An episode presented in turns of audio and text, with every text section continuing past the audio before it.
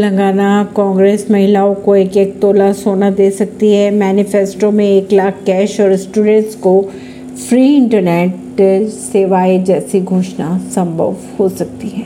तेलंगाना कांग्रेस अपने चुनावी मैनिफेस्टो में लड़कियों की शादी में एक एक तोला सोना देने की घोषणा कर सकती है। स्टूडेंट्स को फ्री इंटरनेट देने का वादा किया जा सकता है।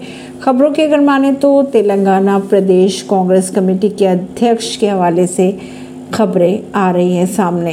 केसीआर सरकार शादी योग लड़कियों को एक लाख से ज़्यादा दे सकती है। तेलंगाना के मुख्यमंत्री भारत राष्ट्र समिति के मुखिया के अनुसार सरकार कल्याण लक्ष्मी और शादी मुबारक योजनाएँ चला रही है। परवीन सिंह नई दिल्ली से।